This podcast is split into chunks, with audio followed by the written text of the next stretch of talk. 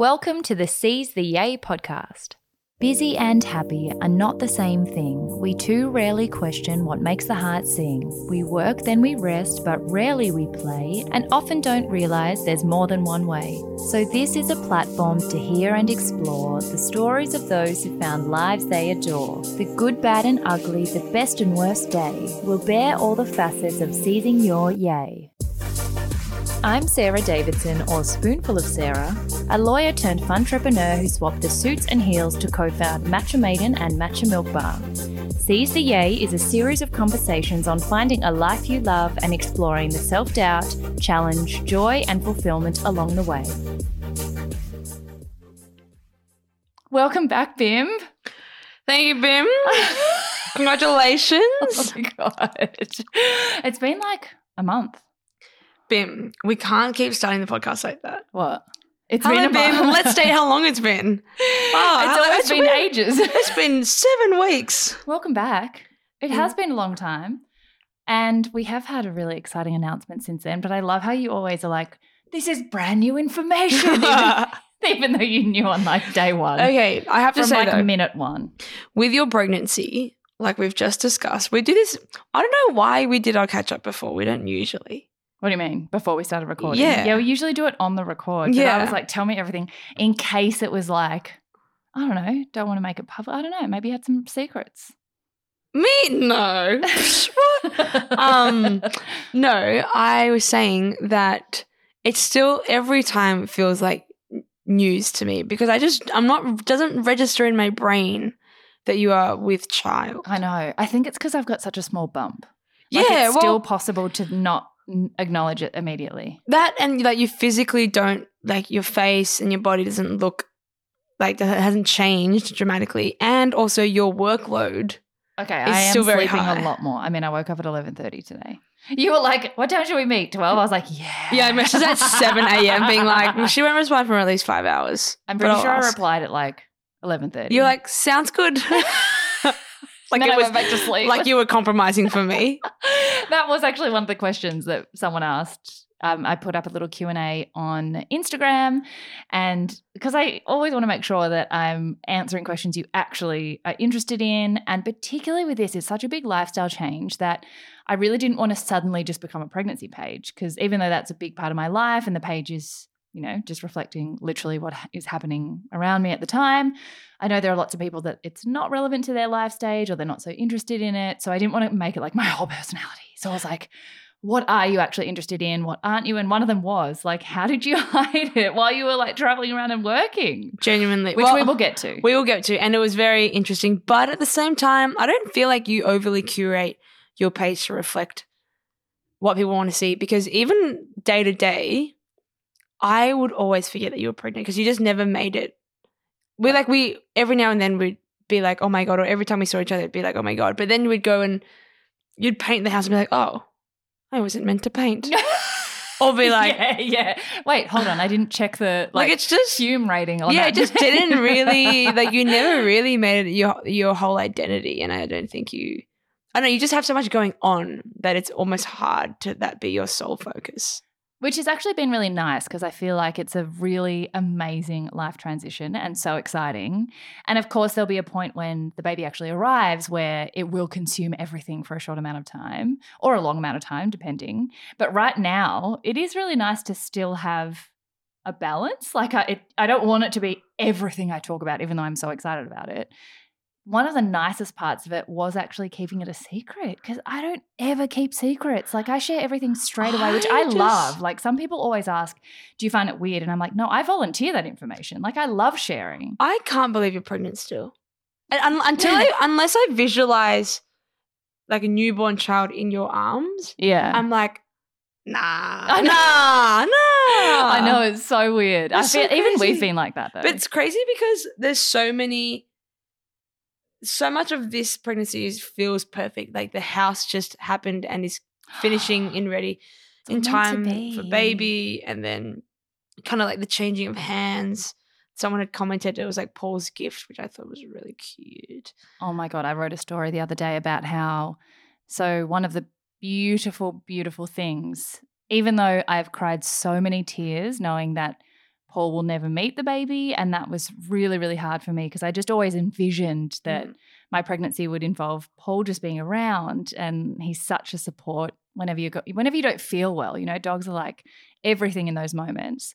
But the week that he passed away was the Monday, and we we were already pregnant, but we were in that agonizing wait, which we'll talk about after, between knowing we were pregnant but hearing a heartbeat, which was kind of where we got the bad news earlier in the year, and our first scan, hearing the heartbeat was like two days later. Oh god. So I kind of like I saw that as Paul like passing on his heartbeat to another little being. And oh my god, when I wrote it down, I Oh. started crying. Oh, because it was so like he's like, I can't be I can't be here, but I'll pass on my heartbeat to someone else. Oh my god, I lost it. I lost it. I lose it all the Oh. time. Bim, I that's really know. But before we get to the pregnancy questions, um, what's happened since then? I think we left it last episode on the amount of people who have also used an empty cardboard toilet roll to wipe when there's no paper. No, I would say the the vast amount was like three other people that said yes. Okay, no. I had so many DMs of people being like,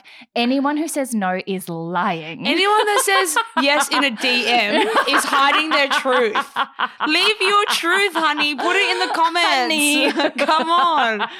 Come we've, we've also been to Korea since then, which you guys know was incredibly, incredibly special. And now you all appreciate, I think, why it was extra special knowing we had our little bundle. And I did tell our foster parents that we were pregnant when we were there. And it was, they, I can't even explain. Like they were crying already before we even told them. And then it was perfect. They'd brought a gift for Nic, which was ginseng. Oh my god. Korean nice. ginseng is like, you know, for energy. Yeah. And they were like, even better. We thought it was for energy to like make a baby, and now it's energy to keep up with the baby. Do they give like that root in a bottle thing? Um, I- it was in like little supplement sachet things. Ah. yeah. What's that one where it's like looks like a root in a in a bottle, like preserved? I don't know. I don't know. Probably couldn't bring that back into Australia. Yeah. I was like- I was like, we really just definitely declaring border that. security. Yeah. We looked apart.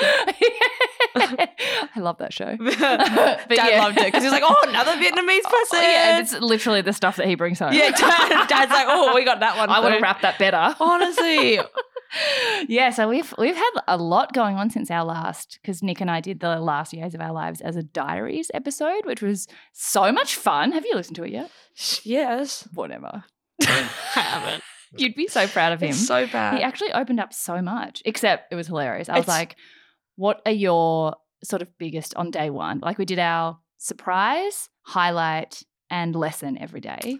And my surprise was like, it's so clean. Um, it's, you know, uh, just normal people things like the skincare is amazing. And my highlight was wearing a hanbok in public because it was so special to do something. His was like economic growth, the GDP from the 80s to And like, now, the and fact- Samsung and the founder of like it like- Hyundai. And the low light was you have to put your toilet paper in a bin. no, the low light was he couldn't find any rubbish bins. So every day he had to carry his coffee cup until we got back to the I hotel. I've never really even registered that actually. Probably Like, because you don't carry a we- coffee cup with you all day, true. every day. We, our family, love South Korea, and I I, I, couldn't tell you why. I actually truly couldn't tell you why.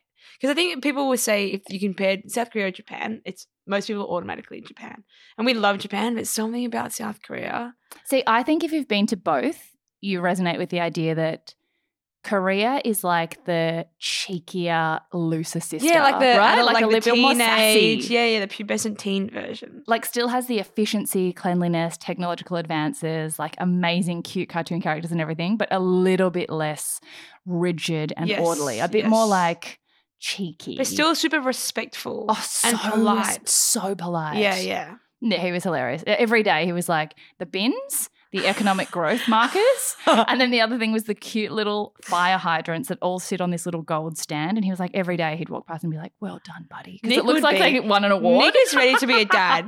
Nic is actually he dad. born ready. He, you know, dad. Nic does that thing where he goes and he goes, "You see that tree? When I was twelve, I ran past that tree. Tasmania. I ran past that tree so fast. you and didn't that- even see me. You wouldn't know, but this gravel path used to be bitumen. and the economics behind bitumen globally is That's Nic. I that is love him Nic so to a T. He's like random as Oh. facts, and then like somehow he was. He makes it seem like he was born like hundred years ago. He's Well, like when kind I of. was a Uh, kid. Well, kind of. I mean, we rode horses. but you know how like sometimes he doesn't let his whole personality Yeah, shine. yeah. In the Seoul Diaries, because we were recording on the go with the like portable mic, So fun. he wasn't in like, oh, people are going to listen to this mode. So he just was chatting normally, like cracking all these weird dad jokes and Okay, I'll listen on the way. it's you'll laugh so much. Like Yeah. knowing him and knowing how he normally sounds when he knows he's being recorded versus when we were just like in the hotel room together. He was so I felt like talking about the facial and how upset he was that like he had to take his undies off and put on the disposable boxes. yeah. Like that took up 20 minutes of the episode. Would I was you- like, Nic, we're talking about Korean culture. Would you do you, if you like took your kid for first ever holiday, family holiday? Would you Yeah. do the? Would you do Korea to meet the see the orphanage again? I think I would like our child to have a consciousness of that, maybe. Like, I feel like I, I would love to take them back as a baby for our foster parents and for everyone to meet them, but they won't have memories of that. Yeah. So I think I'd probably want to wait until until they're a little bit older and could remember and, and maybe not appreciate the entire significance, but kind of understand why, why Yeah. you know why they're there. Whereas family holidays like Disneyland and stuff like that, that's exciting to a kid no matter what. Like they don't need to understand what adoption means to kind of Yeah. go there. So definitely it will be a big meaningful trip again when we get to take a little baby back. but oh my god, so much has been going on. So Yes. I promise I will not make my whole personality this pregnancy, but we do have a lot of backlogged content given that we kept everything a secret for so long. and I think most of you will understand having, you know, kind of come along the ride with us with our miscarriage and pregnancy loss earlier in the year, understand that hesitant, you know, hesitation, I think, to not just announce it straight away at 12 weeks. And because I've had a much smaller bump, I also was like, I'm just going to wait until I feel like more secure yeah. in announcing it. You know, it, it did change things, and that's one of the questions. So, Even with even with I personally have so many questions that I feel like you should answer for the audience. oh yeah, can you please add your It's more like behind the scenes stuff. Things like yeah, when did you first tell someone and how did you tell them? And yeah, how did, yeah. Because I think in the last one we had questions about um, do you feel like it would s- kind of stunt the celebration of the next one? Yeah, that was a question this Mm. time around as well. And I think we discussed it in the miscarriage one where you Mm. said yes and no, like you're a bit more cautious, whatever. Mm. But I thought you wouldn't tell me for Until later. way later for just from like a self-protective Mm. mechanism like response. But it was funny because how Sarah told me. Well, the first time she told Oh, me, did I tell you? I was riding home from. Oh my god, I made train- you get off your bike and pull over in an In the- alleyway. I was riding home in like pitch black, and I you had just found out. you had messaged my partner and was like, "Where is Ange?" And she was like, "At training." Or you were trying to get her to film my Your reaction, or something. reaction. And I was riding home like do do do, and we were going to see each other the next day for a podcast. No, I couldn't wait. I was too excited. And so it was like, oh, um, and I I was so blindsided. I didn't think you'd be pregnant. More so because I didn't think it'd be this fast after Yeah, your yeah. previous one, and knowing that you'd only just done your one cycle of the hormone. Mhm. And so you were like, oh, I've got to, I've got to tell you something. And then I not I actually didn't even think you'd say you'd pregnant Really? You still because you were like, oh, are you? Where are you? And I was like, I'm riding home. It's Oh, like yeah, I was pitch like, black. get off your bike. I was like, she was like, yeah, you're like, get off your bike. I was like, And get off the like, road, I think I said. Okay, so I was riding, I'm uh, holding this bike down Prinny Park, pitch black, middle of winter. Yeah, And then- did I do that? I was Yeah, and I then you were you like- at risk. You were like, I was like, no, and then I said, do I need to sit down? Because I said thought, yes. no, you said no. Really? Because I was like, if I need to sit down, it'll probably probably be significant. What did I just say? You said, Just no, no, stand up You said, the oh, no, side no. of the road. Yeah, you're like, oh, no, just like, just stop riding, probably, Oh, or that's so something. weird. I'm so And then you said it, and I was like squealing. But then the optics of a one single girl squealing in the middle of a park yeah, was not great. I didn't think it through. So I sat down on the curb and I was like hyperventilating. I was like, "Baby, you couldn't wait till tomorrow." And you're like, "No, no, couldn't, couldn't, couldn't, couldn't do it." How could I wait? And it was like six six weeks, I think. You had the six. Oh, I weeks was the scan. Yeah, yeah. No, it was literally scan. like the minute I knew that. Yeah, we had a heartbeat. I had to tell you, Yeah, and also because like I think, and we'll go into this when the question comes up, but I think also there are certain people whose routine in your life, it's impossible. Like the minute I said hard poached egg, you would have been like, like, you know, there's just certain things that are so, or if I said no goat's cheese, you'd just be like, okay, that's hilarious. If I said no alcohol, you'd be like, whatever. But if I said no goat's cheese and a hard poached egg, you'd be like, something's up. And then it would have been the whole painting thing. yeah. Because we were painting heaps in that time in the renos. True, true, Um, true. Wait, two more questions about it all. How did your family react?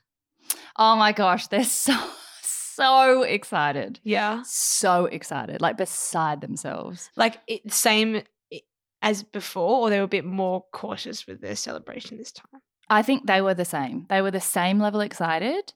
And then they were, I think they understood that we would be more cautious. So they were a little bit more thoughtful about like buying presents Yeah. or or talking about getting the nursery ready and stuff. So they they let us guide the pace a lot more, but they definitely them showing their excitement was not any more Different. curtailed than it was. Mum is losing her actual shit. Yeah, but your mum losing her sh- shit is like, I okay. I found a new analogy for your mum because she's Mhm. like a cold, golden retriever human. Yeah, hundred percent. You know when goldies get so excited, Yeah. they like wag their whole hip, Yeah, they but they don't uh, like they like don't like like Paul he didn't bark like he didn't like jump or anything, but he got so excited he'd have to It's have like a toy internal. in his mouth. Yeah, it's like displaced emotions. So your mum's like like very physically like but like and internally even more, but she like yeah, yeah, like that's your mum. yeah. And she's mum. I mean, I don't. I if, if you've been listening to the podcast for a while, you'll understand mum's personality just from us talking about her. She is like a born carer, like born to be a mother, a nurturer, a grandmother, an adopted mother, a protector. Like, and her whole life is toys and fairies and like she went even when she has no one to buy for she'll just walk into a des kids and just look at cute stuff. Like she this is her moment. She is so excited. So yeah the family and my brother oh my god. He lost it, didn't he? lost his mind. And Alex, he cried about the first about the miscarriage. Like he's and he doesn't you guys know he doesn't cry a he cried yeah, at our wedding on my nutter. 21st yeah, total hard nut. And he he was ready for for a little niece or nephew. And this time around same. The day we found out the gender he was like yes! and had already had things in the cart and he was like oh, you need to tell me so i can order the girl one or the boy one. Like he's ready. He's so sweet. he's so ready Oh it's my so god, your cute. family are the i know everyone's so excited. Um, okay, I'll go into some questions that you, of course, A type personality have categorized in chronological order. well because there was some that overlapped and I also have to say I'm so grateful and I know I say this every time we do a Q&A but you guys always ask the most interesting, thoughtful, invested questions which then for me is the loveliest occasion to reflect because often you don't. You don't ask yourself these questions otherwise. So I've already had fun just reading them and thinking that's a really interesting question. I haven't thought of that. So thank you for always being so kind and never ask and no one ever asks anything inappropriate. Yeah, you have a really great community. So respectful and I really I really love you guys for that yeah. and for being so excited about the pregnancy. Like I thought Paul passing away broke the internet, but like this broke. Remember, we were on the phone. page. We were on the phone because Yeah. Sarah had messaged me and was like, "Oh, which photo?" You know, like those memes. It's like Two your- identical your, your photos. best no, your best friend responds as if they didn't help you just choose their Yeah, photo. yeah.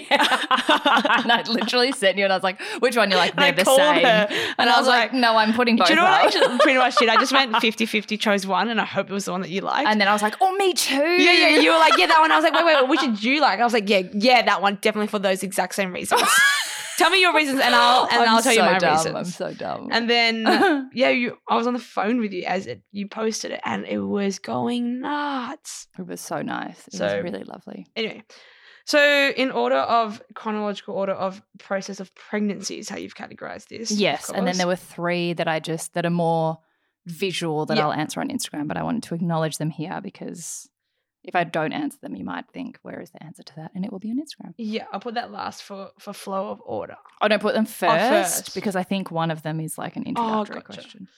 You know, for the flow of the ideas. Okay. I don't know. I don't know which question of this flows, but I'll. I don't know. I can't remember. First one is bump friendly outfits. Oh yeah, okay. So that's definitely a visual one, Yeah. and I'll share that on Instagram. And I also must say, I have a very small bump, Um, so I probably am not quite yet expert enough to share, but I have done a bit of bump hiding. So Yes. yes, we'll share that on Instagram. So keep your eyes open. You've done a that. lot of bump hiding. Yeah, but like really small bump. And also the bump has done a lot of hiding. So Yes. yeah.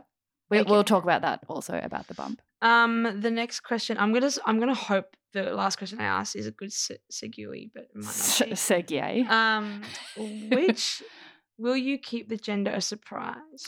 Yeah, this was a really lovely question. We've already announced the gender. So the first post that we did with the ultrasound, I don't think I'd mentioned the gender in it. I didn't know I that I hadn't. did, did Like? I didn't do that on purpose. But then a nurse was like, "By the way, there's a massive penis in that Oh, ultrasound." And I was I like, "Yeah, I know." I wouldn't know how Well, to pick that out. well, I think once I'll show you. Once you look at it Healthcare people again, healthcare people or anyone in maternity is like, it's you know, and it's he's what if it's a leg? No, it's like no, Bim. You can see the legs as well. It's like a he's growing. I'm like, oh, good Oh, boy. I- Well okay, done, okay, okay, okay, okay. boy. And then I mentioned it in the second one, so we weren't Okay. hiding it at all. Okay, okay, cool, cool, cool. cool. But um, second part of that question is Nic refused to do a gender reveal. Like he was so any you announce how you want we do the video we do the post whatever makes you comfortable.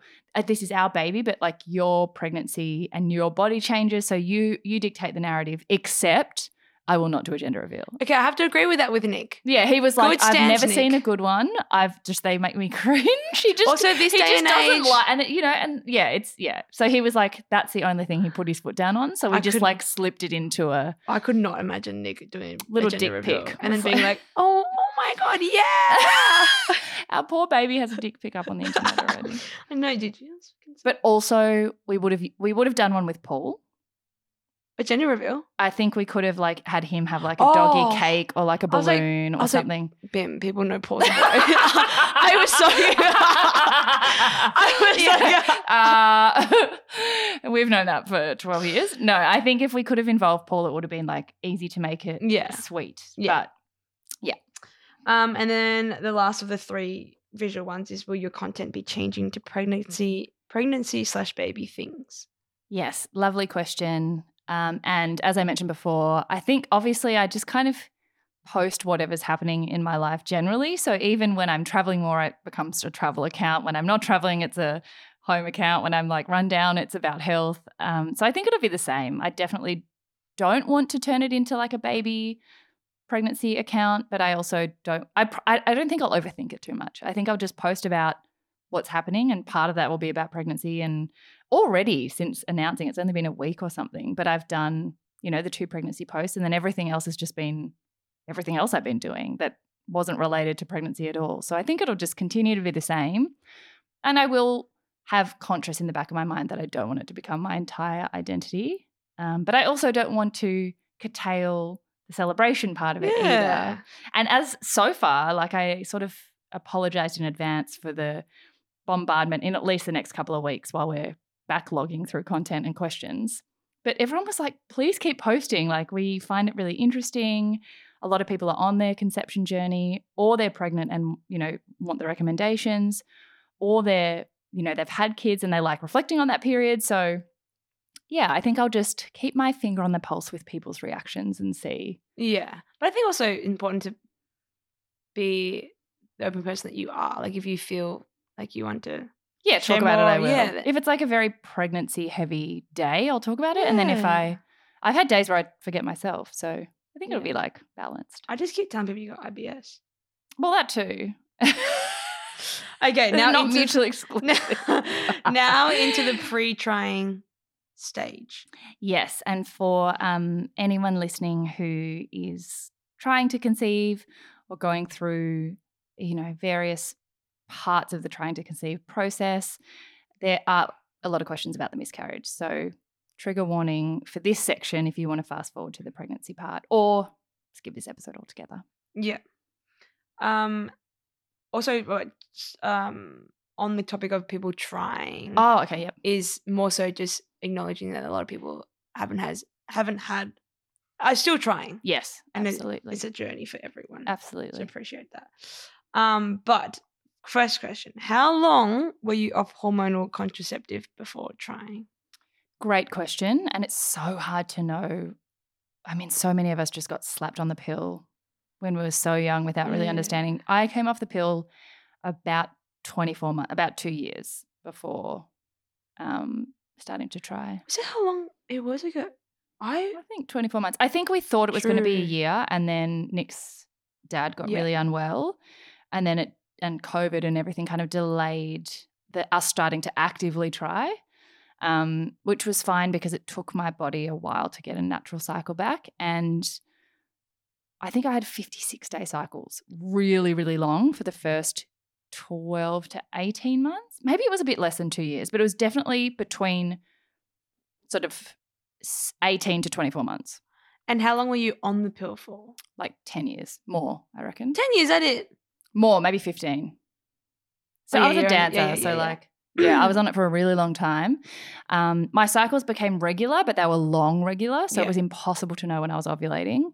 And interestingly, after the miscarriage, they went back to normal 30 day cycles straight remember away. yeah, I remember you showing me. You were like, you wouldn't believe it. It was no, it wasn't. You were saying it's exactly twenty eight days. I think it was 30, but still, it was But- between 28 and 30 from 56 to 60. cons- but consistent every single month. totally consistent. Insane. And a lot of people have that anecdotal experience about a miscarriage kind of resetting your body's cycles. It's really interesting. Wow. Yeah. Okay. Um. Now into the miscarriage. Yep. Um. Did you do acupuncture post miscarriage? I've been a big acupuncture lover for many, many years, particularly through chronic fatigue. It's always been a really big part of my health and well-being kind of toolkit, but I didn't after the miscarriage because I gave my body I got my period back 6 weeks after the um, D&C operation, which was way quicker than I thought it was going to be. So, especially in that first cycle, I just thought just don't do anything. Like not just no acupuncture, no nothing. Like just let your body just figure out when it wants to get its cycle back. Just let it heal. Be very gentle. I didn't really do anything. I just kind of ate well, slept well, um, and was very gentle on myself. And then once that came back, we were like, okay, we've got one cycle naturally, which means we can technically start trying again.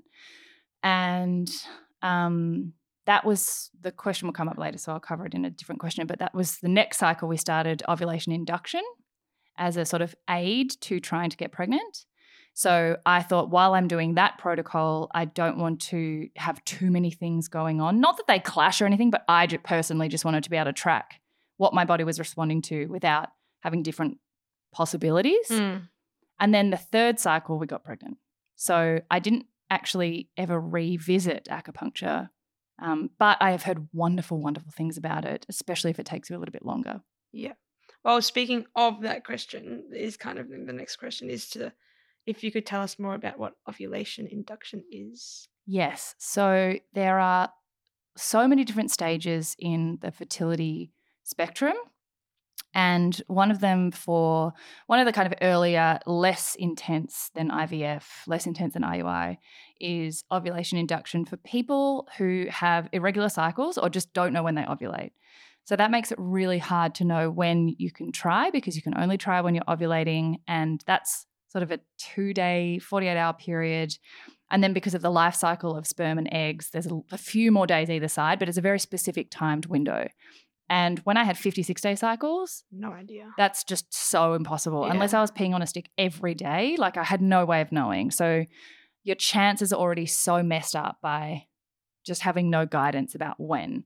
So because of that, the um, fertility uh, specialist that I was working with suggested ovulation induction, which is the injection video that I uploaded. So it's a very small needle, looks like a pen. Um, and you it's a trigger shot. So you give yourself the shot. They teach you how to do it. It's not a huge vaccination type needle. It's like really small. You can ice it so you're numb, so you don't really feel it go in. It wasn't nearly as scary as it looks. And that brings on your ovulation. So they they tr- they give you ultrasounds and they check that you're getting close to natural ovulation.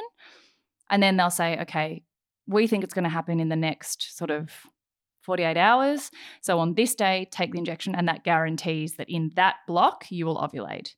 So then they tell you it's very clinical, but they're like, you take the injection on this day, and then you have sex on Sunday, Tuesday, Thursday, whatever it is. And that at least makes sure that you're putting in the effort in a window where it's going to matter rather than you just stabbing in the dark kind of thing. And so how how often do you have these have to have these ultrasounds for them to give you this window? Or is it just one and then from there they can gauge for the next couple months? So you would usually start um, the appointments at the start of your. So I think most people will go and have an appointment at the start of their period, so they know when the, the like actual menstruation has started, and then Yeah. you can kind of start tracking how many days it's been since your period. Um, I did three different scans before um, they figured out I was close enough to take the injection. I'm not sure. I haven't spoken to that many people who have Right. done it otherwise, but I think um, what happens, at least with me, pricing wise, you pay for a cycle and you get as many scans as you need in Ah, that I cycle. So you're not paying each scan. So if you need six scans, that's fine. If you need two, that's fine. It's not like the more scans you need, the more you pay. It's Yeah. like you pay for the ovulation induction cycle, and that covers all the scans, all the medication, all package. the follow ups. Yeah. I see. Okay, cool. And then um it was the next question was how long between miscarriage and pregnancy? Like I think you kind of kind of touched on it in that answer. Yeah. So three cycles Three for me. cycles. Yeah. But interestingly, following on with the ovulation induction question, we didn't fall pregnant that cycle. So we did the injections. Um, some people have period symptoms after that. I kind of just had cramps. Um, you do have to be a bit gentle with yourself. Some people get quite bloated. And then we followed exactly the days. To, they called it have relations, which is so gross. but that that didn't work that cycle and then we fell pregnant naturally so we didn't do another ovulation induction cycle the next month because my cycles were getting so regular by then that we'd kind of figured out Ah. when it vaguely would be and then we were also going to be overseas so they were like we can't scan you when you're overseas so we might as well just take a break you take the pee sticks and pee on them in this vague window and then you'll know same ovulating. thing. They'll be Yeah. like, it'll say within 48 hours you'll ovulate, and then you do it on these days. And then we that cycle naturally we fell pregnant. that kind of leads into the next question. The next because the next question was, did you consider IVF or conceiving naturally, which you end up ended up actually conceiving naturally, not needing ovulation induction, or even IUI. Yes. So we had definitely considered the possibility that we would need to do IVF. IUI, I think, is the step. It's intrauterine insertion, I think it is, in between ovulation I- induction and IVF. Yeah. Um, and there's lots of different kind of steps you can take before. Sometimes, if you have chronic endo or something, you might get recommended to go straight to a certain stage based on your eggs and all the tests. All I would say is information is key. Like the more you have to work with, the less stabbing in the dark and ti not time wasting, but there are certain things that medically they could say are not likely. So, you know, if you really want, if you really feel like you're running out of time, for us, we considered both and were ready for the fact that it could be really difficult. Um, we had no kind of identified fertility problems, and the miscarriage, they take the placenta afterwards and test to see if there was a reason, and there was no reason. It Oh, was just a mathematical, it just happens. Um, but we still thought it might be, we might need to, and we definitely considered it, but we were very lucky that we didn't get that far into needing any more investigations, but we had definitely thought about it. And then yeah, And we're very prepared for it, given so many of our friends have done IVF. Mum did IVF for 10 years. yeah. I think the I think IUI is the first step for same sex female couples. I, Ah. IUI and then IVF. Or some people might go straight to IVF or something, Mm. but often they'll try IUI because it's cheaper and more Yeah. ex- Than the easier- full- more accessible. Yeah, and I And I think it's think- less invasive on your Yeah. body. So you, you still do egg collections. I never had to do egg collections or anything, but you'll have the same trigger injection before an egg collection as well. Um, but we never, yeah, had to go that far. Yeah. which we were very, very surprised about. You are very fertile, my friend. Um, and then did you do did you do anything differently this time? Um, it's funny that uh, so much there's so much science, and it can be really easy to get bogged down in like the research of if you stand on your head or if you do this and blah blah blah. But the anecdotally, the biggest advice we got is like if you overthink it and you add too much cortisol and stress around the whole thing, you make it a lot harder for your body to just do its thing. So that's why so many people go on holiday and often when they stop trying so hard, not I'm not saying go and stop trying hard, but just people have a lot of stories that it's the minute they kind of relax a little bit and go on a holiday. So we happened to have the wedding in Greece that you guys might remember. And because we couldn't do any ovulation induction, we couldn't do any appointments. We were like, well, we know the time frame, we'll try, but you know, this is not an intense trying cycle. This is a we're overseas, whatever. Um, and it was the weekend of the wedding that I happened to be ovulating. So we were really relaxed. We were just warm and on holiday and having the best time. And I would say the main thing we tried differently was not being stressed and trying to fit it in around work and trips and doctor's appointments. And we weren't so focused on timing and everything. Um, yeah, I it's doesn't kind of surprise many people when I'm like, it was the weekend in Greece. They're like, well, there you go. You were on holiday. You were relaxed. Your cortisol was low. Yeah, I remember you coming back and being like, I was zen out. Because at that time, the miscarriage article had also come out over in Greece. And so you had this mass relief because everything kind of was, you didn't have to hide that anymore. You didn't have to hold on to it by yourself. And then you had that massive relief, then all this support. Mm. It was kind of like the It was perfect, that same weekend. Yeah, it was a perfect little, like how it happened for you to be completely stress free. And the timing is a coincidence, but it's also not, I think. The way that we had so much closure around it. Like the article literally came out on, I think Stella's a Saturday, and the wedding was that Saturday. And then I was ovulating that Saturday. Like it's so so weird. crazy. but the closure, the stress free, the separation from the daily grind, um, eating like a Mediterranean diet, even things like that. Yeah, like, you know, we were just in Greece. So I know. And then, like, yeah, literally 14 days later. I can't believe it. I know. Actually, this is, I have to say, this is news to me. I didn't know that you conceived in Greece. I, Didn't, didn't I tell you? I obviously don't ask Didn't you enough watch my video, you dick? Obviously not. my announcement video, like, spells it out, you asshole. I feel like I watch periods of it and I'm like, oh, wow, wow. Do you know why? I sometimes, because I know it all already, Yeah, I yeah. watch like the start. I'm like, oh, yeah, I know this. yeah, it was I literally then- 14 days after. Then I realize I don't sometimes. And I also obviously didn't ask very good questions because for the whole time I've known, I didn't even know when you bloody conceived. Yeah, so because we were tracking, like if you're not tracking, it's sometimes hard. You know, people don't really know working backwards. I've always been like, when people are like, you were conceived that night, I'm like, how do you know it was that exact night? But you do because you work out when you're counting, you know when you ovulated. So it had to be in the ovulation period.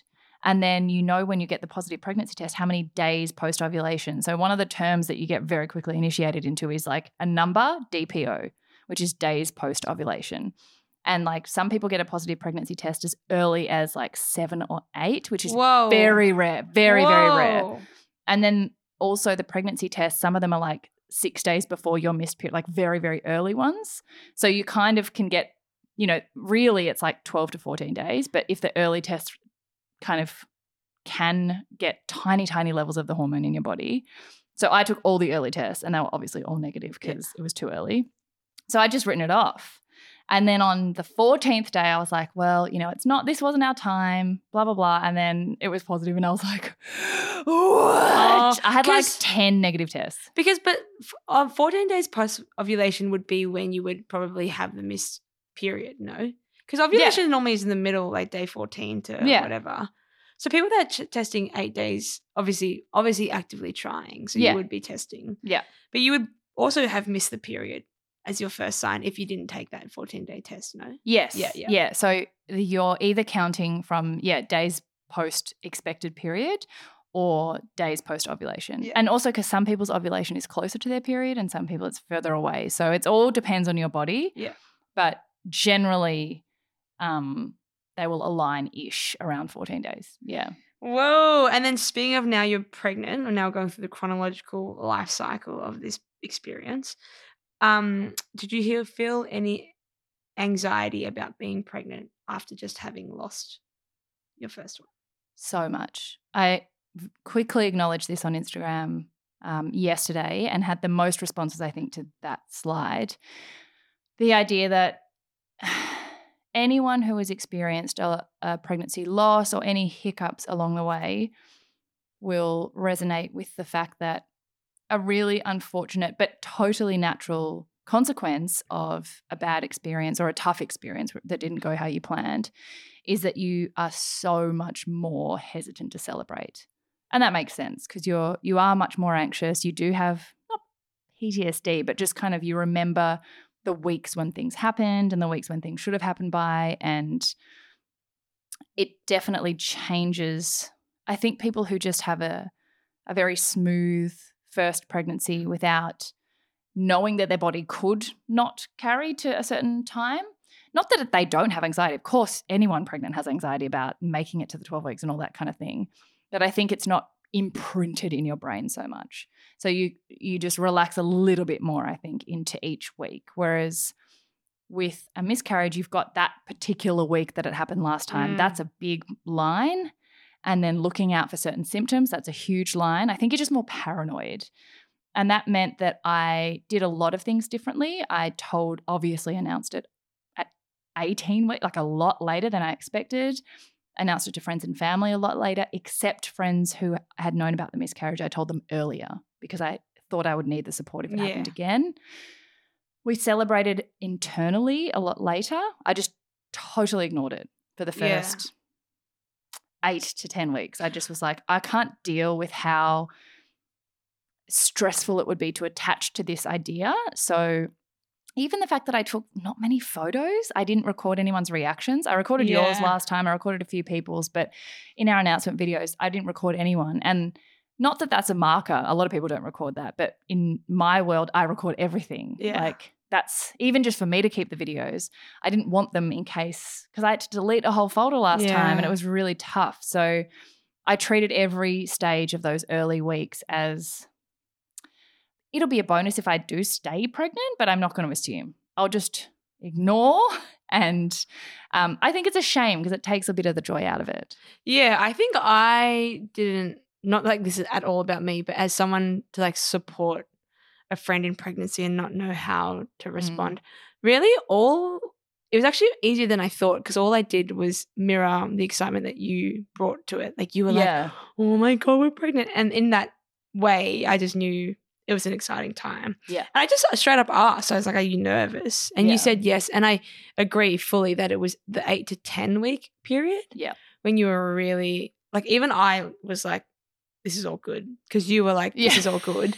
Because I think you had a really great relationship with your doctors. Yeah. Who had known the first time and they were a lot more hopeful. And that for you was like, all you needed. Yeah. And there were some other markers, I think, from for you guys I think it was around the eight weeks, which is only two weeks after you kind of told me that I was like, yeah, this is yeah. So this is good. The worst time for us in particular was between finding that out, getting a positive test, and then you wait for your first viability scan, which yeah. is the one where it's really your first ultrasound after that confirms that the pregnancy test is true. And um, you usually have to wait, like they'll make you wait until they think that you will have a heartbeat by then. Still, sometimes you don't, but um, a lot of people do around, I think it was like six or seven weeks. And um, for us, that was when last time we didn't. And then every subsequent scan, we didn't have one. And they knew very quickly that like it never was going to have a heartbeat. So that for me was the worst period was waiting for that first one when they're like you could have a heartbeat, you could not. If you don't, it's still not the end. But oh, yeah. it was awful. And I honestly pretended I wasn't pregnant. Yeah. Like I got excited, I told Nic, we got excited, then we hid the test and we didn't say anything. And then we just waited till the scan and I nearly threw up in it. Like I just was like, and our doctor was amazing. She knew. So she said, she didn't even say hi. She was just like, lie down, let's do it. She mm-hmm. knew that we were just waiting. Yeah. And we all, it was Nic's birthday. It was her birthday on the same day, the doctor, and we all just cried. We were just like, there's a heartbeat. And it was super strong. Yeah. And it was early as well. They were like, you might not have one still. And then it was really, really strong. So we were just like, Because the other thing is, ah. the other thing is that this time around you found out a lot earlier than you found out the previous time. Because last time I think you was you were probably around four weeks. Last time I didn't know when I had ovulated. Yeah. So it just was like a random test. Yeah. And I remember you saying you had a five week scan. And again, this is from you not really having gone through this journey before and understanding the viability scan and Yeah, the importance yeah. of it. You were just Yeah. like you thought it was a dating scan. You were like. I'm going in for my dating scan, and Yeah. Which really- is what it is as well. It's like figuring out how many weeks you And- technically are. Or. Yeah, and that was yeah, it was a lot. I feel like you found out a lot later last time. So the the period between finding out and waiting for the viability scan was shorter, whereas this time it was like the whole time. And it had no expectations last time either. yeah, So what's really weird is that your your pregnancy is dated from the date of your last period. So even though by the time you're 14 days past ovulation, it's four weeks. like you're actually one day pregnant, but they actually counted as four weeks pregnant, which is I don't know, it's so weird. Yeah, But then they work out when your due date is based on that, and like because everyone's cycles are different length. It ju- I still doesn't make sense to me. But anyway, but how are you feeling now about it? so excited. Yes, I just when we got to the you know that 12 to 13 week scan, which is when you do the NIP test, which is all the genetic markers. You do you find out the gender. That's generally considered like you've made it past the safe zone, and that's when a lot of people announce. That was a huge, huge relief. But I think we were still a bit coloured by last time, and so we told more family and some very close friends. But then we still just were like not ready to announce it to the world. So we waited another, like one of the main questions that people asked were how many weeks along that we are. And we're actually 18 weeks, which I is nearly believe it. halfway. I can't believe it. I know, but I just needed to wait till the next scan, which was the 18 week scan. And that was very, very healthy. Um, not, not surprisingly, in our, um, the next scan. So the first scan that we had where we had the heartbeat, um, the baby was just a bean and a heart Boom. a bean. And that was with our fertility specialist. And then the next appointment was our first one with our actual obstetrician. We'd chosen an obstetrician. Um, in between those two scans is when you kind of pick your hospital and find your doctor. And we have an amazing, amazing OB. I love her so much. She says the word yay, and her scrubs are like bright pink. So I was like, you, we're meant to be. And she said, look, this ultrasound, you'll hear the heartbeat again. You might like it might not move, right? Like they they might wriggle. You'll see some like limbs and a head. It'll be more than a bean, but probably won't move. Our baby jumped the entire time, like jumped. Like you'll see, I put the part of the ultrasound up. She's like, "Oh my god, this is a Davidson. Like this is a busy Davidson." And then all the scans since then, he's been He's very like, yes, busy. that is my son. yeah, literally. Um, and then 18 weeks, so you're due. First week of April. Know. Going to be an April. Fool. Oh April Fool. It's also going to be the third fire sign in this family. And another Aries. How do you know? Oh, is Aries a fire sign? Aries is a fire sign. I'm an Aries and Nic's a Leo, which is How do you also a fire what, sign. What am I? Huh? Aquarius. Don't you know what you are? No, no idea. What? Get out of this That's why I house was like, what is right a fire now. sign? What do you mean? Aquarius is eh, obviously a water sign. Oh, Aqua. Okay. Anyway. Cricket noises. Okay, it's not ask Ange questions, it's ask Sarah questions. Um, okay, sorry, we went on a tangent. Um, how? What are your first symptoms? Pregnancy So- for you. Interestingly, my symptoms last time and this time were the same.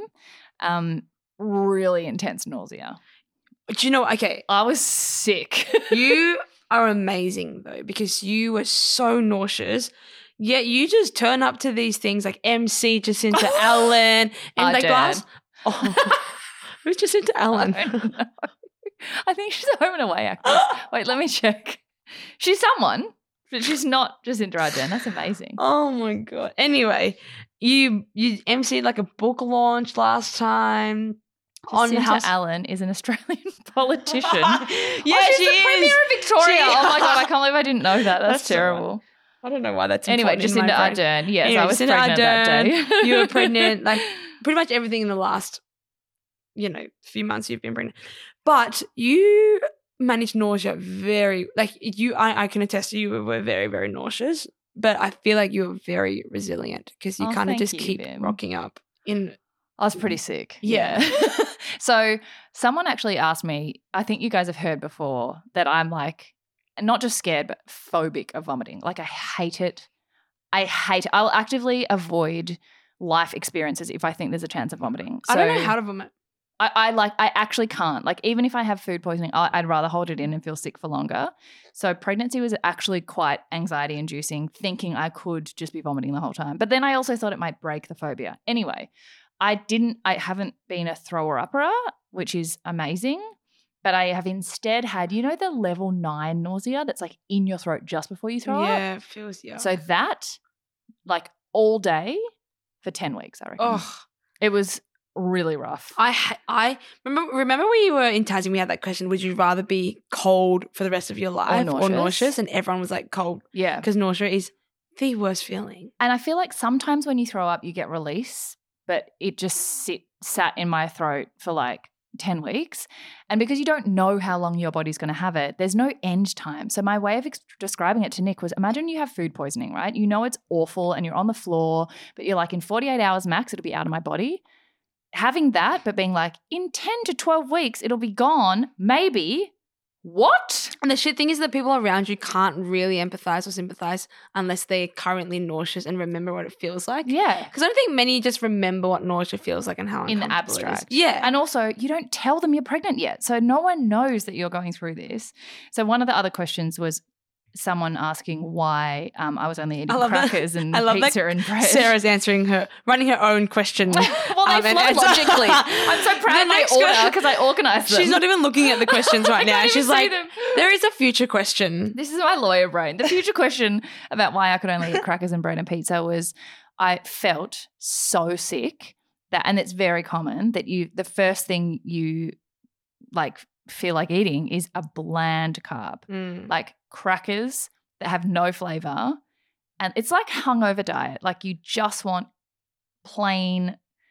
Oh, the idea of like chicken on omelet. Oh, no. Yeah, it's Couldn't eat a salad or a green vegetable. Like, and I mean, if I thought about it, I would want to throw up. Like, you physically can't swallow any other food except the food that you know you can get down, which was usually something really bland, like pl- plain rice, toast. Um, to the point where Nic was so worried that the baby was getting no nutrients that he asked the OB. He's like, I'm actually really worried she's not eaten. Like, and I'm a big salad eater and veggie eater. He's like, she can't eat protein, she can't eat anything. And the way that the OB described it to kind of make us worry less was babies for the ages have survived. It's your body's natural response to like explosive growth. The first trimester, you grow all the organs. Like they're done by the second semester, uh, semester trimester. It's just growing bigger. But in that stage of growing a heart and a liver and a kidney, what after a marathon do you need? You need glucose. You just need quick energy. And then, like later, you replenish your vegetables and nutrients and stuff. But they're like, you need quick, easy energy, and that's like white, plain carbs. And you've eaten vegetables your whole life, and you'll eat them again in this other trimesters. You'll be fine as long as you're taking a prenatal. It's very natural, and some women can't even keep food down at all. So you'll be okay. Just like if you're craving it, there's a reason. So I literally, I only started eating vegetables again like two weeks ago. It's actually crazy how the body can figure itself out. I and she's like, babies are smart. Like, you're they nauseous- get what they need. Because often when I'm nauseous, no appetite. Whereas you're nauseous and you're like, I still would like a plain carbohydrate because the body knows the that it's doing its thing. Mm. Crazy, amazing. Freaking love it. or it'd be like, I need vanilla ice cream because it's inoffensive and you'll get sugar and energy, but it won't make you throw up. yeah, yeah, yeah. yeah. So weird. It's so awesome though. And now the nausea has calmed down a lot, but now I'm like chronic fatigue level tired. Mm. Like I thought I knew being tired generally, but it's just like a chemical tiredness. That's big for you because you're you're a non. That's what I've decided. You're resilient, but also a non-complainer, which makes you Oh, feel thanks, very babe. resilient or Well, more Nic resilient. would probably say otherwise. Nah, I really don't think you're actually a real non-complainer f- for the scheme of baby, baby, baby. Whoa. Oh no. Okay, let's reveal. We're a couple. We're a thruple, okay? Okay, we did Are you IUI. and is actually and is the one bearing the little one. I am breast giving, breastfeeding. She's with child. um, no, what was Oh, I the, saying? The other symptom is my boobs grew before my tummy. I remember, and you yeah. guys know my itty bitty titty committee. Like, Ange has a screenshot of me showing her on the phone. I was like, look at my fucking boobs. Like, Yeah. they are so great right now. No, because Sarah's like, look how I'm so proud. I'm so proud. I'm I'm sucking it, and you can't tell. And I was like, yeah, yeah, your your areolas are coming out of your bra. One of my really good friends was like, did you have a boob job? I was like, are they that different? And in one particular outfit, she's like, Yes, yeah, I they- literally thought you went away and had surgery. they they were in that photo. You could you Was should it the- you should was- share it. it I will, I think will. it maybe it was the look. pink. It was either the Look at that. Yeah, it's big.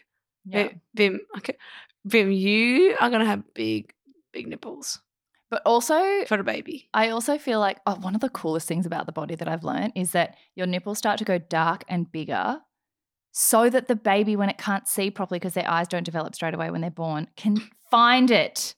It's like a little homing system. So cute and clever. Anyway, Nic thinks it's fucking hilarious. Yeah, of course Nic would. Every Nic day he's like, "Oh my God, I wow." found them. there they are. They'll be on the other side of the house. I see them. Literally, literally, but not even in a sexy way. He's just like, found him. He's such a oh my god, you idiot. Um, speaking of being nauseous in that whole time, and I did mention that you kind of kept up with appearances. How did you do that? um, I think with a lot of conversations with other women about this, I think you honestly just get on with it because you have no no choice. Like you're not going to tell people to get leeway given to you. Well, some people no. I, I- agree. You don't. you yes, but you still you you, made more appearances. You didn't say no than the much. average person. Yeah. Yeah. I honestly a lot of them I had already locked in before we knew we were pregnant or before I knew I'd be that nauseous. So I just kept those because they were big commitments that would be really, really hard for people to replace. Also, Jacinda Ardern, like I would I wanted to have that experience so You badly. Jacinta Allan? Yeah. um, I think, um, yeah, firstly, you just kind of do what you have to do because it's just one chapter of your life where you, you know, it's a bit of a struggle, but you just deal with it. You're not ready to tell people, so you can't really get create space for that feeling. A couple of times I did have anti-nausea wafers, which I was given um, Ondansetron. I think a lot of people have those, and I have hardly taken them because I just preferred if I, you know, wasn't people facing and there wasn't a risk I'd vomit on a world leader, then I didn't take them. But in situations where I really needed to pull through, a couple of times I did take those, and they were really helpful. Um, but also, there's something about like if you're lying down when you feel sick and just thinking about it, it's worse. Whereas Mm. if you get dressed, you have a shower, put your makeup on, and you go to the event, it's you're so distracted. It almost helped to be busy in that time because you're just it's just a waiting game. You're just passing time to get to the safe zone. So it almost helped me to be busier because when I wasn't, I'd just sit at home, think about feeling sick, and think about what week I was up to. So it felt really slow on the weeks I wasn't doing that much. And I'm sure it's different if you're like, there were days, some people have, you know, sent in feedback that they were literally bedridden. There were days I was bedridden and I had to cancel a lot of things because I was like, I literally cannot get up. But there were other days where it helped me to get up. So I think I'm also very fortunate that our job, I can film at home a lot of times. Recording, we do it at home, or there's leeway, it's not live. Whereas friends of mine, lawyers in court, like you've got no Mm. choice. You have to run out and vomit and then come back and present. So I was lucky that we had a life that could be structured a bit around really bad days. Um, but I also, I don't know, I feel like I didn't want to let go of that identity, my non pregnant identity, too early either. So I wanted to keep all those commitments. And yeah, there's a hilarious amount of behind the scenes photos, though, from all of those events where I'm just like dead on the floor for the whole rest of the day with a pizza half in my mouth, half out. Like with all the photos I've sent you, like after glamorous looking events, where I'm just like KO. Was this, did that reflect a lot at home with you and Nic though? Like, were you very low energy with? Then did that affect your relationship with Nic? No, that's another question actually. How have you That's guys why I asked been? it. Yeah. Sorry, am I Nice segue. really Sorry. good question asker? Goodness me! He's been amazing. And one of the things I will say on the flip side of an earlier pregnancy loss changing your celebration, it also changes the, your perspective the entire way through. I feel like your symptoms are all so much easier to tolerate when you're like, this is for a healthy child. Like, I will not complain about nausea because I'm just so glad I'm pregnant. Like, it changes even like body image. I think a lot of women freak out the first time they start to get a belly or they put on a little bit of weight. And I, as someone who trains regularly, I haven't been able to train at all. Um, even gentle walks kind of puff me out. I ha- thought I would find that really hard, but I did last time. Whereas this time, I'm like, if this is what it takes for me to be a vessel for a child, that is what it takes for me to be a vessel. Like it put everything in perspective. And I think same for Nic. Like we've had times that have been really hard where I've been totally useless. And might I add, in the middle of a renovation. Yes. So my You- usefulness went dramatically down. You were good though. You even wore N95s and stuff to try to contribute. I did keep contributing to the extent that was safe. Like I I stopped any painting with like heavy fumes. Mm, I did that. You're welcome. You did. you stepped up a lot. I loved it. Anything that had like we had pest control and stuff, I wouldn't be in the house. Um, but I did. I was extremely handy at the start, and then further on, it was hard that Nic was doing everything, and I couldn't even be like his assistant. Um, and I think the question was from someone who had said that they feel really guilty that their partner's like Mm. shouldering all the weight. I feel like the way that you flip that is they also don't have to physically change anything in their life while you bear this child. Like you're going through all the symptoms, you're feeling shitty. The reason you're exhausted is not because you've gone out partying, it's because you're growing a child's limbs and digits and like they can't physically contribute to that. So it's just a time where I am all for equality. I'm a hardcore feminist, but I also acknowledge there are certain times where they can't equally contribute. And you can't Oh, equally totally. contribute. So your role becomes grow this child, and their role has to be do everything you can't do because they can't help with the bearing, so you can't help with the other stuff, and that's just a partnership, right? But I think that's what makes it made it successful successful for you is that Nic is really good at understanding Yeah. his role in this. yeah, Because some, I think, in some partnerships, it's very hard, and I don't know what it's like to be the male in a heterosexual relationship where the wife is pregnant. Like that's a Mm. very specific situation to be Mm. in that neither of us, you and I, would never experience. And I don't know if you could ever kind of like really tell a man how hard it is to like bear a child. So like you kind of have to trust that they they understand just that. get it. Yeah, And Nic gets it. Like Nic's Yeah. really good at being like, she's not being a complainer. This is like the macro thing is that we're making a whole yeah, she's growing new a baby. human Yeah, yeah, right yeah. now, and I don't have to do anything for that, for that yeah, He- whatsoever. I think when I wasn't showing at all, like very early, when I had, you often have the worst symptoms when you're showing the least, which is a bit confusing. So he would forget and have days where he's like, I'm just at the house from like eight in the morning till 10 at night. And like, you've been napping all day and like, I'm tired. And I'm like, you're tired. yeah, And then he'd go, okay, okay, sorry. Yeah, yeah, like, yeah. It, it, it is hard when you're not visually reminded. But um, I think you do have a lot of conversations about how your contributions to certain things will be different for a while and you've got to work that out. Mm. Yeah. And then, But um, yeah, he's been amazing. yeah, he has. He actually has been awesome, and I think the house has been awesome for both of you. Yeah. Um, other than Davidson, or other than David Davidson, what other names can you think of that go with Davidson? Yavidson, Yavidson. Yay Davidson. Yay, Davidson. Um, we have chosen our name already.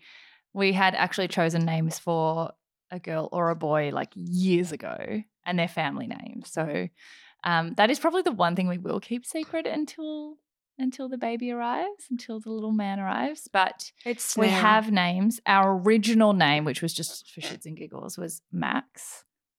Because we wanted his middle name to be Danger, so he could say Danger's my middle name, and then it'd be Max Danger Davidson. Okay, that wasn't a that wasn't a mistake. You were serious about that. I was definitely for a very serious. long time. and then I realized, oh my god, I can't do that. That's child abuse. When I asked, I was like, "Oh, so is it gonna be?" And you were like, "No, no, no." And I was like, "What do you mean, no?" You were convinced. I was convinced for like a good three years. you were gonna do Max Danger. And because Max is cute, and then Max Danger is like the maximum danger, and then he could say Danger's my middle name, and then I was like, but if he's not a cool kid, it's not. You, Then he's minimum only Suits, danger. yeah, that only suits like a dangerous kid. But also, if he's not a dangerous kid, he would be bullied. I know, so we're not doing Max Danger. That's all I can say, yeah, and not. Yay either. Not Yay Davidson. Yay Nic Davidson. would cry. You would love it. and it also Nic. won't be Nic. Mm, what else goes with David? Nic Junior Junior. and it also won't be. David Sons Davidson. It also won't be Chandler, baby girl Chandler. Oh, Chandler. R.I.P. Chandler Bong. Chanandler Bong. Anyway, but Um, that's cute, David Davidson. It won't be David Squared's son. Davy? Dave, Dave, no, Daniel. no. It won't start with D, Oh, even though I love alliteration. Babe. Davidson. Davidson. So that's what we call the the baby because we're like it's baby Davidson, it's Davidson. That's Among cute. ourselves, Baby, would you call it baby? I would never call it baby. Okay. No. What about It also we're pretty we're also pretty traditional, so we, it won't be like Oh, a Nathaniel. Atlas or a Max Maximilian's not too you know, but it won't be like I don't know, like grizzly hyphen bear or like or like astrology or something. Stormy. It- yeah, it won't be that. It'll be quite a traditional name because it's a family name, so it's like a bit more traditional. Guys, I'm asking questions as if I don't know. It'll be name. I like obviously know the Baby name. boy Angelina. Yeah, it's true. Angelino. um, pre- preference Mhm. on natural or C-section? Great question. I think because mum, which I always forget, didn't go through pregnancy, so can't help me. I have no preconceptions like many people do from their mothers about certain styles of birth, about breastfeeding or not. Like I'm not I haven't been shaped by someone else's pregnancy experience. So I literally it is in the hands of my OB and what she thinks based on the position of the baby and my body and all of those things. Like I would love to try for a natural birth as a first point of call. And I would love to try for no epidural and all that stuff. If it, oh, I just epidural if straight it away. Like, do you know what I mean though? Like I, I think I'll just start with natural as a baseline, but I'm not so attached like some people are to a particular birth plan. And I also haven't part of the miscarriage was I didn't even think that far ahead. I was just Mm. like next scan, next scan, next scan. So um, we have had the amazing Sophie from Australian Birth Stories on the podcast, and I have her book, and I'm suddenly devouring the chapters that are a little bit further along than the ones that I started reading. Um, and definitely think it's important to go in educated about the options rather than feeling disempowered and having things kind of recommended to you while you're Mm. delirious. I will have a plan, but I'm not like devastated if, you know, it changes halfway through, as I suspect it does most of the time. Do you think Nic will be in the delivery room? Yeah. I reckon he'll pass out. He will definitely pass out. I actually feel like I I actually feel sad for I feel not sad. I mean, obviously we are doing all the work, but I feel sad for the men because they're totally lucid and they're watching Yeah. their partner like look like she's dying, Yeah, yeah. but having no control over the equation. And then it's there's also- like masks and Messy. alerts and she's shitting Blood. herself. like- yeah, there's But also they they're so helpless in that moment, uh, but they're completely together. yeah. So it's like imagine watching just your partner who you love bleeding and you can't help them. Like whereas we're kind of like either drugged up or like so out of our brains in pain. Like Hey, it's but all you POV, also may not be. you know. You know, You might not be. We've got to manifest. I'm definitely smooth- petrified about childbirth. so- Yeah. You I should have speak a to my very mum. small frame, so You should speak to my scared. but mom's tiny. Yeah, and like also she your loves body's giving birth. Yeah, so does Emma Isaacs. She- loves it. And I told her, I was like, Mom, you would have more and more babies. And she goes, I love it. I love it. I'm good at it. I saw Emma the other day. She's like, I want seven. I'm like, babe, calm down.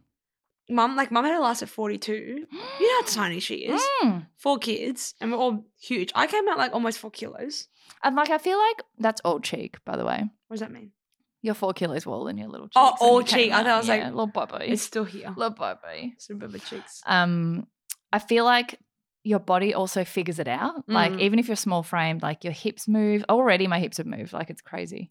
Yeah. But I think we got to manifest a, a nice experience. Yeah, it doesn't have to be a long labor of a lot of pain. No. could be good. And I also feel like the biggest thing I've learned from Australian birth stories is that the more women are educated about their options before they go in, they don't feel traumatized by anything because they're aware what could come, if that Mhm. makes sense. So um, I'll definitely be doing some research and listening to all the episodes. I've actually already listened to most of them, but more of them. Nice. Shout out to Sophie, we love you. Um, and then kind of like a more, yeah, a less pregnancy but still pregnancy one. Do you have any pregnancy safe makeup Ooh. or lotions? it is an it is a whole new world. Like i honestly have just seen this divide in humans between non-parents who don't know anything about anything about like TENS machines just Yeah, all these terminologies right? I've never known them before. And then everyone on the other side knows everything because you've had to like research it. So i'm in that like transitional phase where i'm like oh my god can't use retinol can't use all these ingredients can't use licorice root some essential oils are bad for you like there's so many things that you shouldn't do And there's different scales of like from all the way from like smoking and alcohol to Mm. like this is risky, but it's not that risky, and you can make up your own mind, kind of thing. Um, but one of the big things in skincare is um, retinol and vitamin A's. You take those out pretty immediately.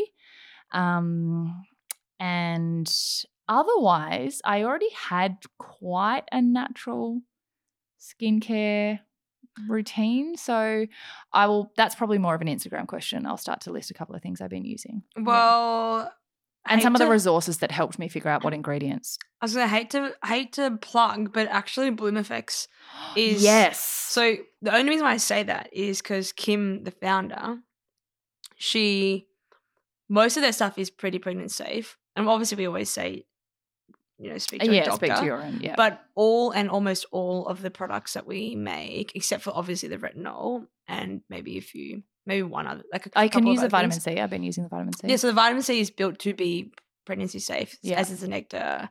Most of it is because Kim developed it while she was pregnant. Yeah. And my um every day a lot of people start rubbing their belly early for stretch marks. I use the body balm Yeah. every day. So she developed that for that reason. Yeah, and it's the petal amazing. polish.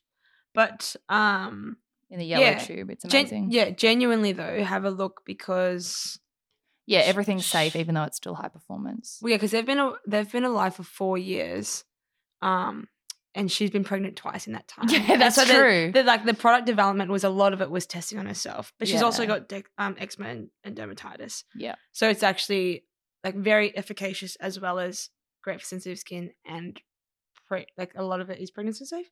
The vitamin I C just look- particularly has been like amazing Mm. because you have to take out most of, most of my serums were retinol serums. retinols, yeah. Yes, but vitamin vitamin C is an amazing kind of alternative. Yeah.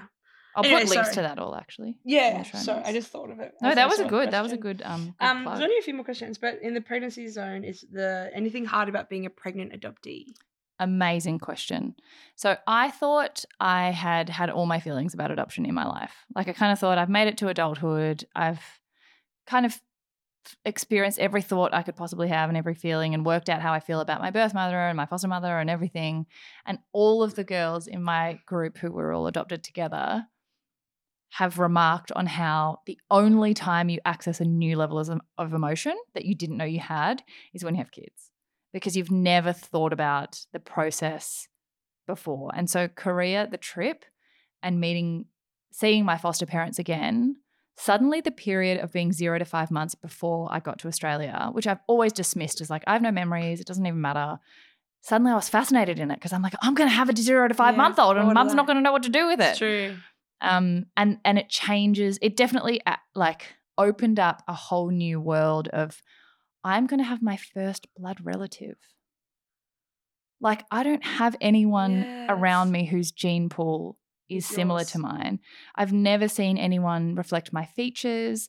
I've never shared dna with someone. I've met or been in the same room as and I've also never really thought about my birth mother that much because I've had so much contact with my foster parents.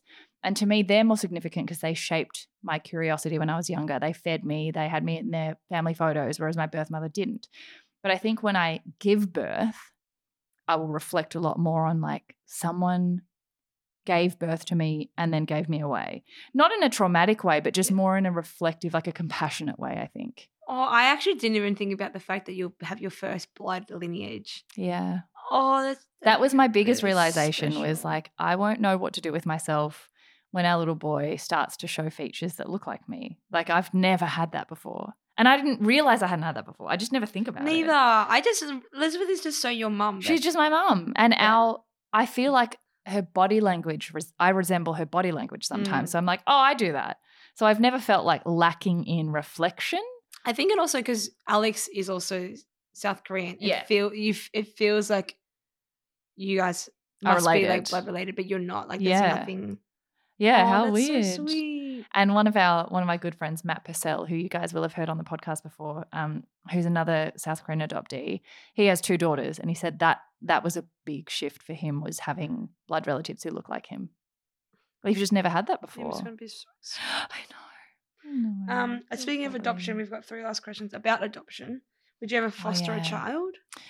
Great question. Um, so we have done a whole adoption episode on whether I would meet my birth mother and all that. So I'll link that for that background. But this just came up after the Korea trip.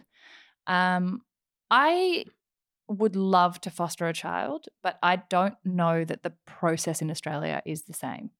So I I um are really good friends of ours, the Real Dads of Melbourne. They have fostered children before. Um, but I'm not actually sure what the rules are and how it like I know this is it's so hard coming from someone who's who was fostered so beautifully. I don't, we really really wanted to get a new baby Paul, for example. And we thought like let's foster a a border force puppy or a guide dog puppy or something to like get used to the puppy stage again. And Nic will not give it back. No, like he would yeah. never give. He could not. He's just not capable of returning a puppy that came into his home that he loved, even knowing that it was for a foster period. So I just think we would we would adopt sooner than foster, I think. Yeah. Even though that's such a like us centric, selfish way to look at things.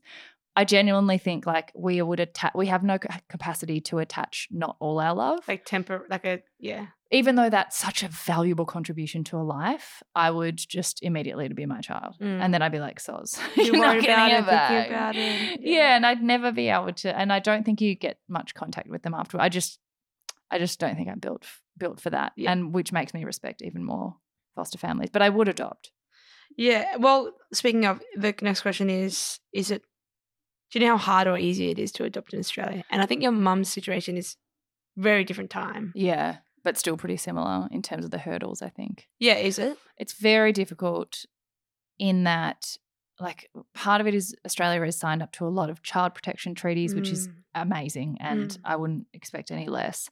But it does mean that requirements are so stringent that you have to leap through with certain financial situations. You have to have a social worker come and live with you. It costs a lot to invest in the adoption process, so it's not super accessible.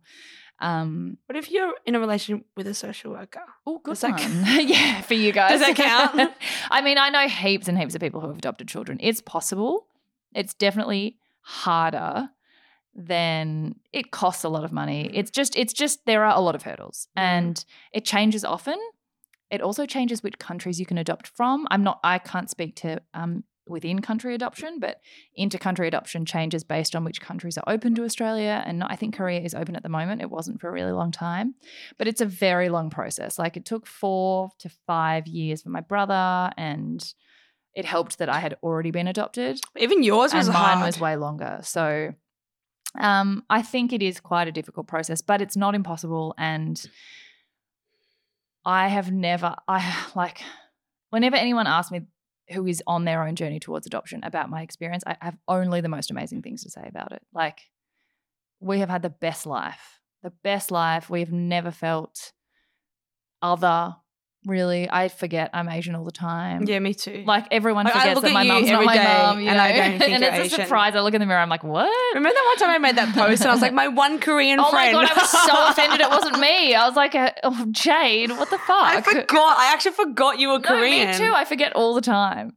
and then I think it's beautiful that I can forget. Like, what a privilege. Yeah. And I think it's a really, it's a really, really beautiful process. And often if the if the option is no children or adoption and you were born to be a parent, which mum was, like you just create a family bond that might not be blood, but people hate their blood relatives. Like Mm. that's not the be It's all and end all of connection and love at all. So Speaking of your mum, the last one is I tried to get her on, but When- and will your mum ever share her story? Oh, she's just so shy. She's so shy, And guys. she's We've both tried. So we've peer pressured. Like and I've she's- tried. I've tried I've the. recorded it, I've yeah. I tried the like you know gentle approach, and she wouldn't let me publish. and I got it. I got a tentative, a verbal yes, which in hindsight, I wish I got my lawyer hat on of yours and had it on paper or something. No, you know what she's like. She'll always resent. She Yes. did the podcast, She and then she made you, me yeah. delete the episode because she gets so she Shy. overthinks. She doesn't want to ever say anything that like would reflect badly on me or contradict something that I said about adoption or change. She's just not a public eye person. I think also for her, adoption is a very sensitive topic in which she wants to be very respectful to the people Mm, of your audience that may be struggling or yeah. because I think she feels a slight sense of guilt, which she shouldn't, about being successful in it.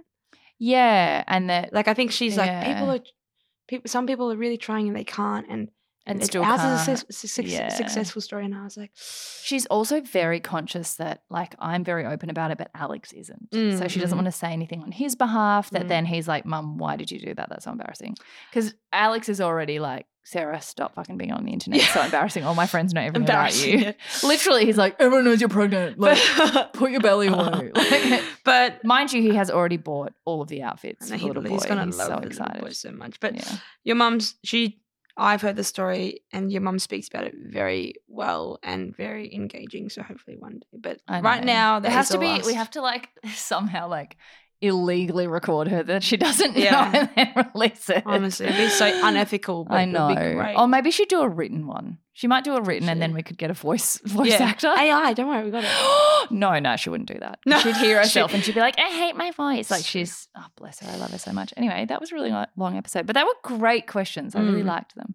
So thank you so much, guys. Um, we have coming up. We just had an amazing guest last week who decided she had her idea about the first ethical women's super fund for women in a shipping container in Baghdad in Iraq when she was the head of operations for the UN World Food Program. What the actual fuck? Insane. amazing. In between, she also won like a small business award. She um had done her. She said, "Oh, what was the other thing? She got qualified in something completely different in the middle." She she ran for parliament. She ran for parliament. Oh my god, Chrissy Hobbs, amazing episode. And then similar vein, they actually know each other, but not. I don't- I didn't know that until afterwards. Next guest, the next guest coming up is the head of the Australian Antarctic Program, who also came from a defence background and has a fascinating journey. And he was the head of the Antarctic program during COVID when they got stuck in Antarctica No because the borders closed and couldn't come back. So that was really fun talking to him about everything Antarctica. Can't wait. But I'll actually listen this time. Bim, read the book. I've got it for you. It's Oh. ama- It's his diary of being in Antarctica for 537 oh, days. Oh my god. Okay. Yes. And like couldn't like imagine going for 12 months and then you have to have a second winter yeah. with there. 20 That's people, cooked. That's cool. no one else, isolated, can't fly anything That's in or out because. COVID and you don't know when you're coming out. Oh my God. Anyway, they were also the only people who had no lockdown because like Then no, because by there was- virtue of where they were, they yeah, were in but lockdown. they were kind of in lockdown. Like it was fun that they could like have parties and stuff because no one had COVID. they didn't have to like social distance. The outbreak has reached 20 people. Literally, but it was them just like in winter, dark, darkness, No. all day, No. nothing to do, Sad. patchy internet. SAD. So interesting. He's like his start his material on leadership in that and resilience, like insane. Okay. Can't wait. Yeah, so that's coming up next. And then we also have one of the actors from Miss Saigon yes. Oh my god. up who was a rugby player, I believe. Um, that's coming up Yes, next. so and then I don't know what else we have coming up. Christmas. Oh my god, Christmas. Oh my god, also guys, Christmas. Festive shopping. Seize the Yay jewelry. Yes. Oh my. Oh my god. It's so pretty. It is so pretty. are in right now. It's really pretty. You guys. You have. Honestly. peer pressure. No, but you have to. Links in show notes. Really good pr- Christmas present, but they look so pretty. And also it's wearable, yay. So I- it's giving the gift of joy. I'm getting some. Okay, great. I'll gift you some. No, I don't want that. Well, I am. Anyway. Okay, Okay, love you guys. bye. Bye.